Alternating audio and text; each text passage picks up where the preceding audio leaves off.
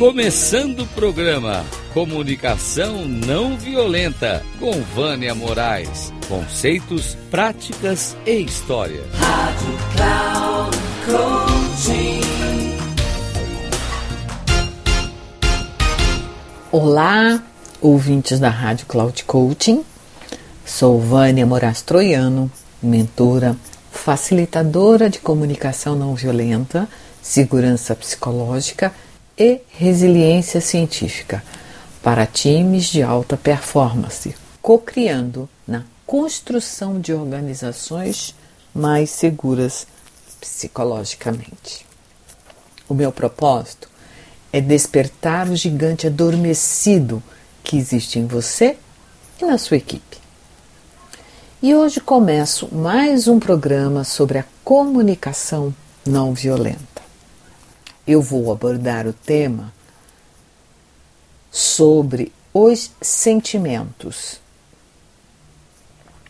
Eu vou abordar o tema trazendo mais uma distinção, que é sentimento versus sentimentos falsos ou misturados com pensamentos. O sentimento é um processo mental ou cognitivo da emoção.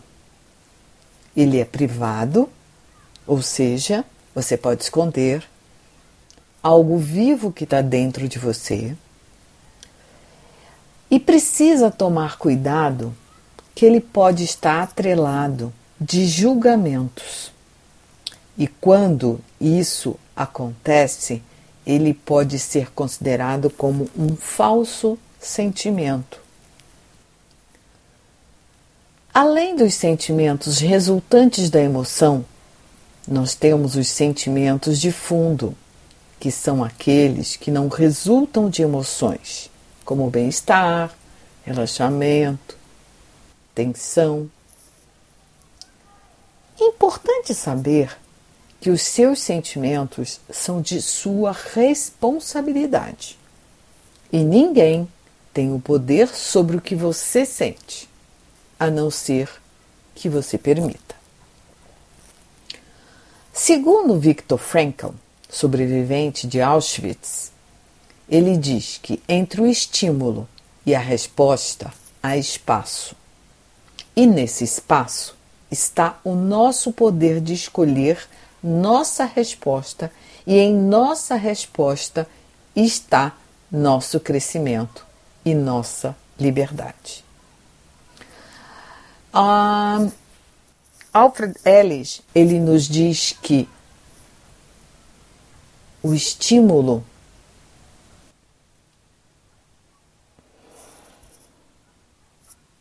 Albert Ellis nos diz, nos diz que o outro ele é o estímulo e não a causa daquilo que eu sinto. Você já viu aquele filme Divertidamente? É muito interessante. Várias cenas em que a tristeza se conecta com os sentimentos, enquanto que a alegria não consegue se conectar. Tem várias cenas, uma delas que eu gosto muito é a cena do amigo imaginário quando ele perde o carrinho e ele fica muito triste, porque aquele carrinho tinha uma série de histórias que é, ele tinha, ele e a Hailey, né, tinham se, se conectado. Tinham várias coisas interessantes. Então, se você não assistiu, eu convido você a assistir, ok? Quando expressamos sentimentos ao invés de não sentimentos, temos muito mais probabilidade de nos conectar com o outro. De um modo geral, nós não aprendemos a identificar e nem a perceber o que sentimos. Costumamos mais expressar um pensamento do que achamos que o outro esteja nos fazendo, e isso chamamos de sentimentos falsos ou pseudo-sentimentos, pois são sentimentos misturados com pensamentos, avaliações, críticas interpretações ou julgamentos do que acreditamos que os outros estejam nos fazendo. quando misturamos sentimentos com pensamentos, inserimos ruídos na nossa comunicação. Adiante, vou falar algumas frases misturadas com pensamentos que provavelmente você já deve ter ouvido falar. Quando eu digo que sinto que estou sendo manipulada por alguém, eu, na verdade, o meu sentimento pode ser de tristeza, de raiva ou decepção. Quando eu digo que sinto que fui abandonada por alguém, os sentimentos podem ser aterrorização, assustado, magoado, confuso, solitário ou triste. Quando eu digo que sinto que fui abandonada por alguém, os sentimentos podem ser aterrorizado, assustado, magoado, confuso, solitário ou triste. Quando eu digo que sinto que fui rejeitada, os sentimentos podem ser ferido, assustado, irritado. Quando eu digo que fui, que eu sinto que como eu quando eu digo que eu sinto que fui atacada, na verdade, eu os meus sentimentos eles são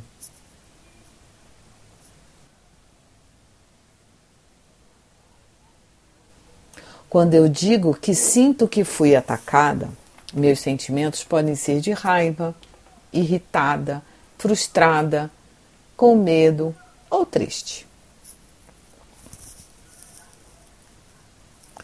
Quando eu digo que sinto que tenho excesso de trabalho, os meus sentimentos podem ser de cansaço, frustração ou irritação.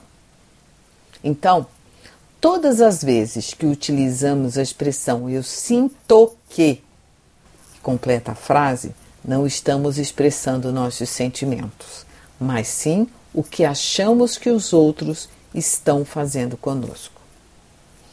Precisamos aprender a realmente sentir e a expressar o que sentimos. Mas o medo é muito grande porque acreditamos que os outros podem utilizar o que sentimos contra nós e, ao mesmo tempo, ser vulnerável é uma fraqueza. E o que é ser vulnerável? Na verdade, é um risco à exposição.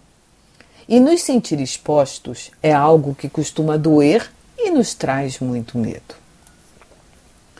Segundo a Brené Brown, que é uma das maiores pesquisadoras de vulnerabilidade, ela nos diz que quando estamos vulneráveis, ficamos totalmente expostos, como se tivéssemos entrado em uma câmara de tortura, chamada de incerteza, e é, assumir, e é assumido um grande risco emocional. Mas, na verdade, isso nada tem a ver com fraqueza. Ser vulnerável é o mito mais aceito pela humanidade. Ser vulnerável e colocado como fraqueza é um mito mais aceito pela humanidade e acredita-se que seja o mais perigoso. O que não percebemos que passamos a maior parte do nosso tempo procurando esconder o que sentimos para não sermos vistos como fracos e ficamos em uma disputa para saber se o outro é mais vulnerável do que eu.